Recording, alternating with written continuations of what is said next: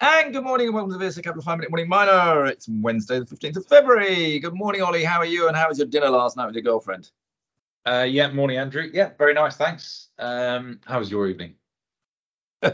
Just another normal evening, I'm afraid, Ollie. anyway, let's move on to mining. Uh, it's relatively quiet. I think uh, Pan African probably is the first one, isn't it?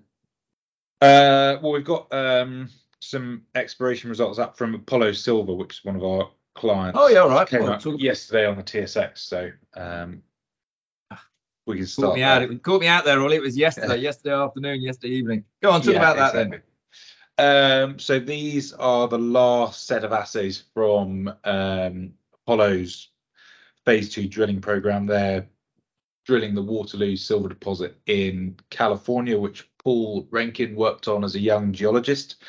Um, and we've had all the silver assays come through, and these are related to the byproduct gold potential. And Apollo are the first group really to to to test this. Um, and the results so far have focused on a 25 meter horizon of mineralization at the bottom of the known silver resource. But these five drill holes, which are about 300 meters to the southeast of the current silver resource area, show quite a different um, structure of gold more similar to um, the disseminated silver, um, but they're still quite low gold grades, but over very large intercepts. So you've got sort of 0.4 grams a ton gold over 91 meters, 0.6 grams a ton gold over 65 meters, 52 meters at um, 0.3 grams ton gold, and all from from surface um, but thick intercepts of of modest grade gold that adds a nice byproduct um, on top of the silver. But now the work they've done in this phase two, um, the footprint of the gold mineralization on top of the silver is probably a, a kilometer by up to 400 meters. That's been that's now been proven by drilling whereas the the silver strike length is about of 2.2 kilometers.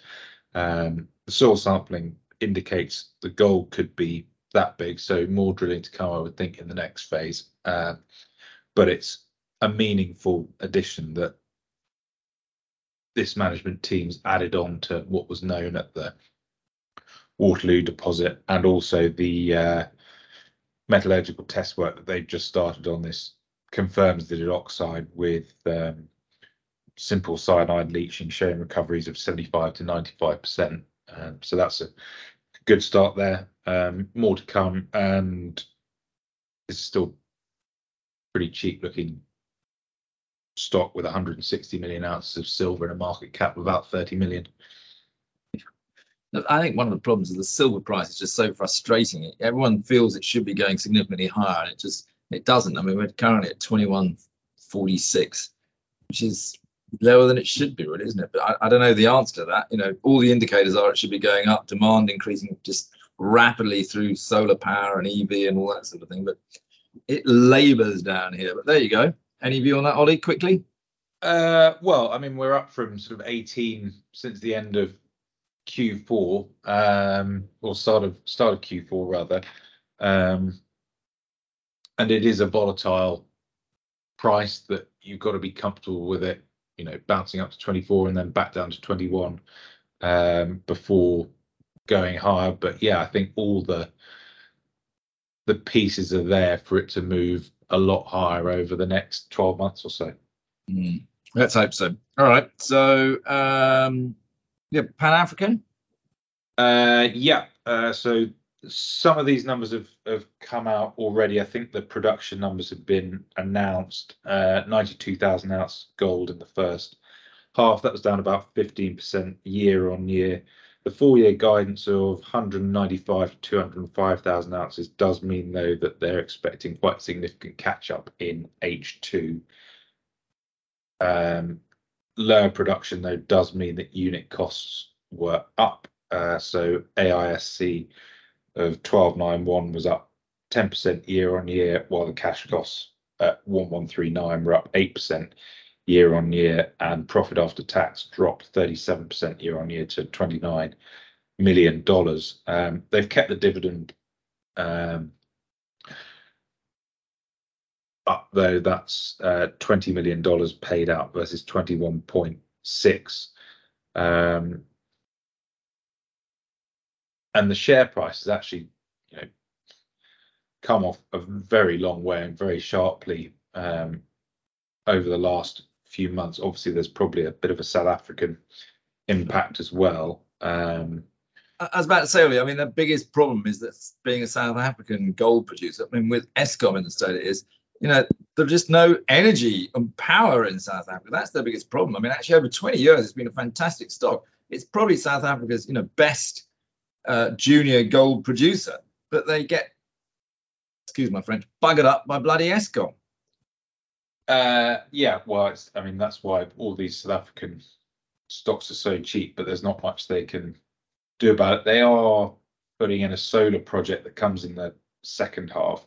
I mean, I guess the other thing that comes out from the production numbers, um, and I, I don't, I'm not close enough to the story to know whether this is something they should have foreseen, but the, a key thing in whether they can achieve the guidance in the in the second half is implementing an operational overhaul um, to try and make shift work more efficient. One of the problems they had um, was that as the mine is getting deeper, it's taking longer to get equipment and workers to the base, so the efficient, the effective shift times are shortening, and therefore they're producing less gold. So overhauling shift patterns and all of that sort of thing, which they're supposed to now start implementing after a, a review, should help them to um,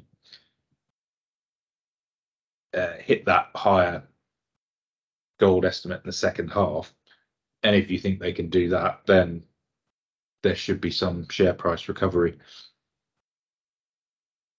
Yeah, I mean, you know, they also need to go off grid. They need to just, you know, put in their own power capability through renewables. You know, get in the solar, get in the wind, get in the batteries, uh, and run the business like that. Uh, hopefully, they will get on and do that. Uh, anything else, Ollie? You wanted to? Uh, um, there is an announcement from a small oil and gas company this morning uh, listed on AIM. Clontarf Energy is pivoting into lithium. Um, they're going from oil and gas in Ghana um, and have signed up a 50 50 JV in Bolivia um, to do direct lithium extraction from brines. Looks like they're setting themselves a pretty ambitious target with pilot plant production up and running by March and results by May.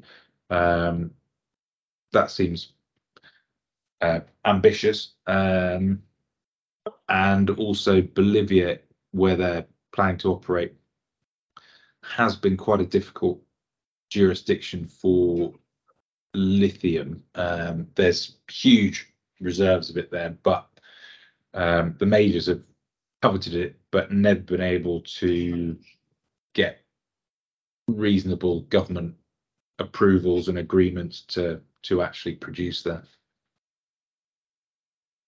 Well, I was about to say earlier, I mean, you know, we all know that there's huge reserves in, in Bolivia, but you, we never talk about it because it's just impossible. Uh, and I would suggest that maybe being an oil and gas in Ghana and switching to lithium in Bolivia is is quite a big jump, isn't it? It is quite a big jump, yeah. Uh, jumping on the bandwagon, I think, comes to mind. But anyway, we'll see. Maybe we're completely wrong. Uh, maybe they want to call us and um, tell us why we're wrong and they're right. Um, I also noticed, by the way, today that CleanTech Lithium, which we've talked a little bit about, which has been just going through the roof, uh, has got an OTC quote today to uh, try and tap into that market. Yep, uh, that's been a good move for some of these junior lithium stocks, particularly with assets in the Americas. Um, so, yeah, should open up some some interest if they're active marketing out there? Uh, yes, but as we discussed, the lithium stocks are all coming off a little bit at the moment, so just be a little bit careful. Anyway, there we go. That's probably enough, Ollie. Yeah, we'll call it a day. Uh, yep. Thanks, all right, very good. Speak tomorrow.